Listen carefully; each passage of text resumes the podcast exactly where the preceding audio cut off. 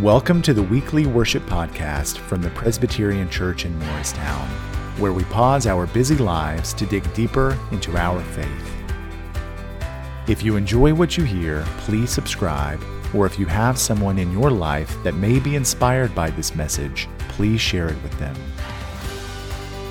Let's listen to how God might speak to us today and remember to be the good in your community, a community that matters. Friends, our second reading is from the book of Ecclesiastes, chapter 4, verses 4 through 12. Hear God's word to us today. Then I saw that all toil and all skill in work come from one person's envy of another. This also is vanity and a chasing after wind. Fools fold their hands and consume their own flesh. Better is a handful with quiet than two handfuls with toil and a chasing after wind. Again, I saw vanity under the sun. The case of solitary individuals without sons or brothers, yet there is no end to all their toil, and their eyes are never satisfied with riches. For whom am I toiling, they ask, and depriving myself of pleasure? This also is vanity and an unhappy business. Two are better than one, because they have a good reward for their toil. For if they fall, one will lift up the other. But woe to one who is alone and falls and does not have another to help. Again, if two lie together, they keep warm, but how can one keep warm alone? And though one might prevail against another, two will withstand one. A threefold cord is not quickly broken. This is the word of the Lord. Thanks Will you pray with me? Grant, O God, that only the truth be spoken and only the truth heard. Amen. If last Sunday, the sermon for last Sunday was about buildings, then this Sunday it's about people. The church is not a building, the church is not a steeple, open the doors and see all the people. So if you weren't here last Sunday, let me catch you up. Over these last few weeks of the season of Lent, we have been diving into the book of Ecclesiastes. It's sort of a strange thing to do during Lent, which is typically a time when we read some of the longer narratives from the Gospel of John, stories about Nicodemus, a, a woman at the well, a man born blind. They tell us about the way Jesus dealt with all of these different sorts of people throughout his ministry, and especially as he made his way to Jerusalem, which was the place where he died. As Lent goes on, these stories bring us closer to understanding what his ministry was all about, and in many ways, that brings us closer to the cross as well. So, like I said, it's a bit strange that through this season of Lent, we've been looking instead at Ecclesiastes, a, a, small book of the Hebrew Testament written a few hundred years before Jesus was even born. However, as we've been talking about these last several weeks, Ecclesiastes has within it some themes that feel especially relevant to this season.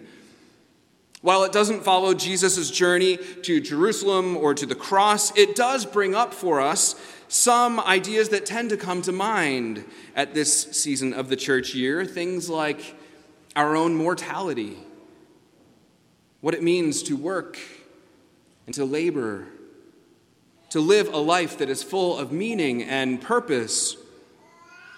In Ecclesiastes, the author, who is called Kohelet, which is a word that means something like teacher. Kohelet tells us that there's a time for everything, for every matter under heaven. Last week, if you remember, he walks us through this little thought experiment. He imagines what it would be like to accumulate as much as possible, to live a life of utter and complete pleasure. I will make a test of pleasure, he says. He builds and builds gardens and orchards and palaces and homes. He has great possessions, flocks and herds and, and gold and silver, the treasure of kings and of the promises and of the, of the provinces, he says. But he concludes I considered all the things that my hands had done and the toil I had spent in doing it, and again, all was vanity and a chasing after the wind. There was nothing to be gained under the sun.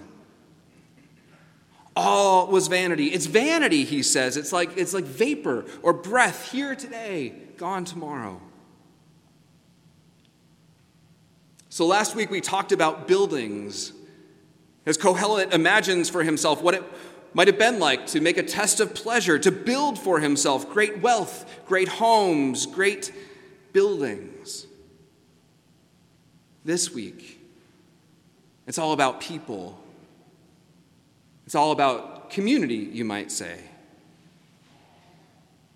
Now, I will be honest and admit that chapter 4 of Ecclesiastes, the one we're talking about today, I find it to be the chapter that I least understand in the whole book, except for a few little verses in the middle that I think are quite clear. Kohelet writes Then I saw all the toil and all the skill in work, they come from one person's envy of another.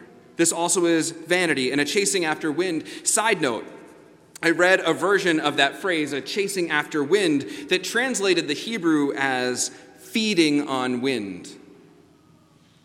The idea is sort of the same, but I like that image. I mean, can you imagine trying to feed on wind? Like, there's nothing to it. You can't even see it, you can't taste it. Maybe if it's carrying the scent of something, you can smell it. But you certainly can't live on it. And that's the point. All of these things that Kohelet says are like chasing after the wind. They, they have no substance, they cannot sustain you. They won't keep your life. It's like when you're, you're hungry and you're longing to eat something, but instead, these things you're doing, they're like trying to feed yourself on the wind. So, as we read here, when you toil and labor for something that's motivated by what you see that someone else has, that's chasing after the wind. It's not actually going to satisfy you or keep your life. Again, Kohelet writes I saw vanity under the sun, the case of solitary individuals without sons or brothers, yet there is no end to all their toil, and their eyes are never satisfied with riches. He calls it an unhappy business. Now, we do wonder if this might be one of those situations when maybe we tend to see ourselves a little bit too much in the text. Maybe. At least by what I tend to observe around here, I don't really see folks who are so obsessed with their wealth that they live as solitary individuals. Which isn't to say that there aren't people among us who are lonely or feel alone, just that I don't think they're alone because they're not satisfied with their riches and they just want more. This is like the Ebenezer Scrooge character, the the richest guy in town who has everything except for people around him to love and to be loved by. And that's when we get to the part that feels clear in a way that doesn't need much further explanation. Two are better than one. For if they fall, one will lift up the other. If they lie together, they will keep warm. Though one might prevail against another, two will withstand one. For help for comfort, for protection, two are better than one. And Kohelet adds, a threefold cord is not quickly broken. If last Sunday was about buildings, then this Sunday it's about people. It's about our need for people. And more than that, it's about our need for community. In a few weeks, we will begin a, a pilot, a, a trial period of locating all of our Sunday programming here at the Church on the Green. If you are newer among us, you might not realize that on Sunday mornings we offer Sunday school for children and adults at the parish house about a third of, the, of a mile away. It has been that way for nearly 100 years, give or take. Actually, it was in the 1940s when the parish house was renovated from the old South Street Church sanctuary to accommodate a Sunday school and the offices of the newly reunited Presbyterian Church in Morristown. That's when the chapel just down the hall from here was dedicated as a chapel in 1948. Prior to that, the, it was the session meeting house. the place where the elders of the church would gather. It was also the location of the Sabbath school. There are even some in our congregation who remember those days. The two wings of the chapel, the transepts, they were walled off. Where the little kitchenette is down in Much Hall, that didn't exist. There was a door where that kitchenette is, and it led into the south transept, which is where childcare was offered. It's a really interesting part of our story how these buildings have changed and been adapted over the years, but we know it's not about buildings, it's about people, it's about community. For the last, who knows, 50 years, the church has kind of struggled with this two building model we know that because the first time the congregation was faced with the question of whether or not it should consolidate its ministries here at Church on the Green was 50 years ago in 1973. And while that didn't happen, or any of the times consolidation had been proposed since then, that hasn't made things all that much easier for the congregation, for the people. Now, look, I have been here a few days longer than six months. I am not about to propose anything that would bring drastic changes to the church's buildings, but I, but I do see the challenges our buildings present when trying to meet the needs of our people and of our community. That is the motivation behind this upcoming pilot period. What might it be like to locate our Sunday morning programming here at the Church on the Green? Will it make things easier for people to take part? Will the eased transition between Sunday school and worship mean that more families with young children will participate? Will we feel their energy? Will there be more room for the Holy Spirit to permeate this place? More importantly, will it make it easier to get our message out into the community? When new folks come as guests on Sundays, will the fact that our programs are, are right here in this building make them more likely to come back and return? We'll never know until we try. That's why this is a, a pilot period to give it a try. So, starting the Sunday after Easter, Sunday school for children and adults will move to the church on the green. The morning will actually begin at 8 a.m. for you early risers with the return of our 8 a.m. chapel service, a, a, simple, contemplative, meditative time of worship with communion offered each Sunday. Then at 9 a.m., Sunday school with donuts and theology for adults meeting in the music room and the education hour for children in the chapel. Now, yes, if you have not seen the chapel recently, you may be surprised. Because during this trial period, we've relocated the pews to the chapel basement. Doing so allowed us to have the hardwood floors refinished, and they look amazing. That meant, of course, that we removed the blue carpet from the aisles. Now, this is not confirmed, but every longtime member that I have spoken with cannot remember a time since that space was, was converted and dedicated as a chapel when that blue carpet was not there. But the wooden floors, they do look amazing. And the space itself feels open and bright and warm and inviting. There is a, a flexibility to it, which seems like it could be a very good thing. The crew that's been working in the chapel has done an extraordinary job. Just yesterday, they were painting and installing radiator covers in there. It's amazing. And it's difficult, too, I know. For those who are unsatisfied with these changes to the space. As I've told others, if, if at the end of this trial period, the worst thing we have done is put the pews back with refinished hardwood floors underneath. I think we'll be okay.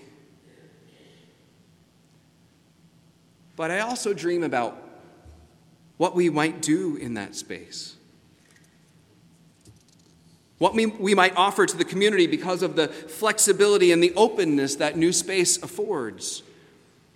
Because this work, this ministry of Christ in and through the church, it's not about buildings, it's about people. And more than that, it's about community. People alone do not make a community. Community is forged from a sense of meaning and purpose and belonging to one another. And my hunch is those are things we haven't seen in a very long time. Something tells me it's what people are longing for. Scholars say that children today have less adult contact than any other generation in human history. And I don't know if locating our programs just down the hallway helps to change that for us, for even just a few. I think it will be worth it.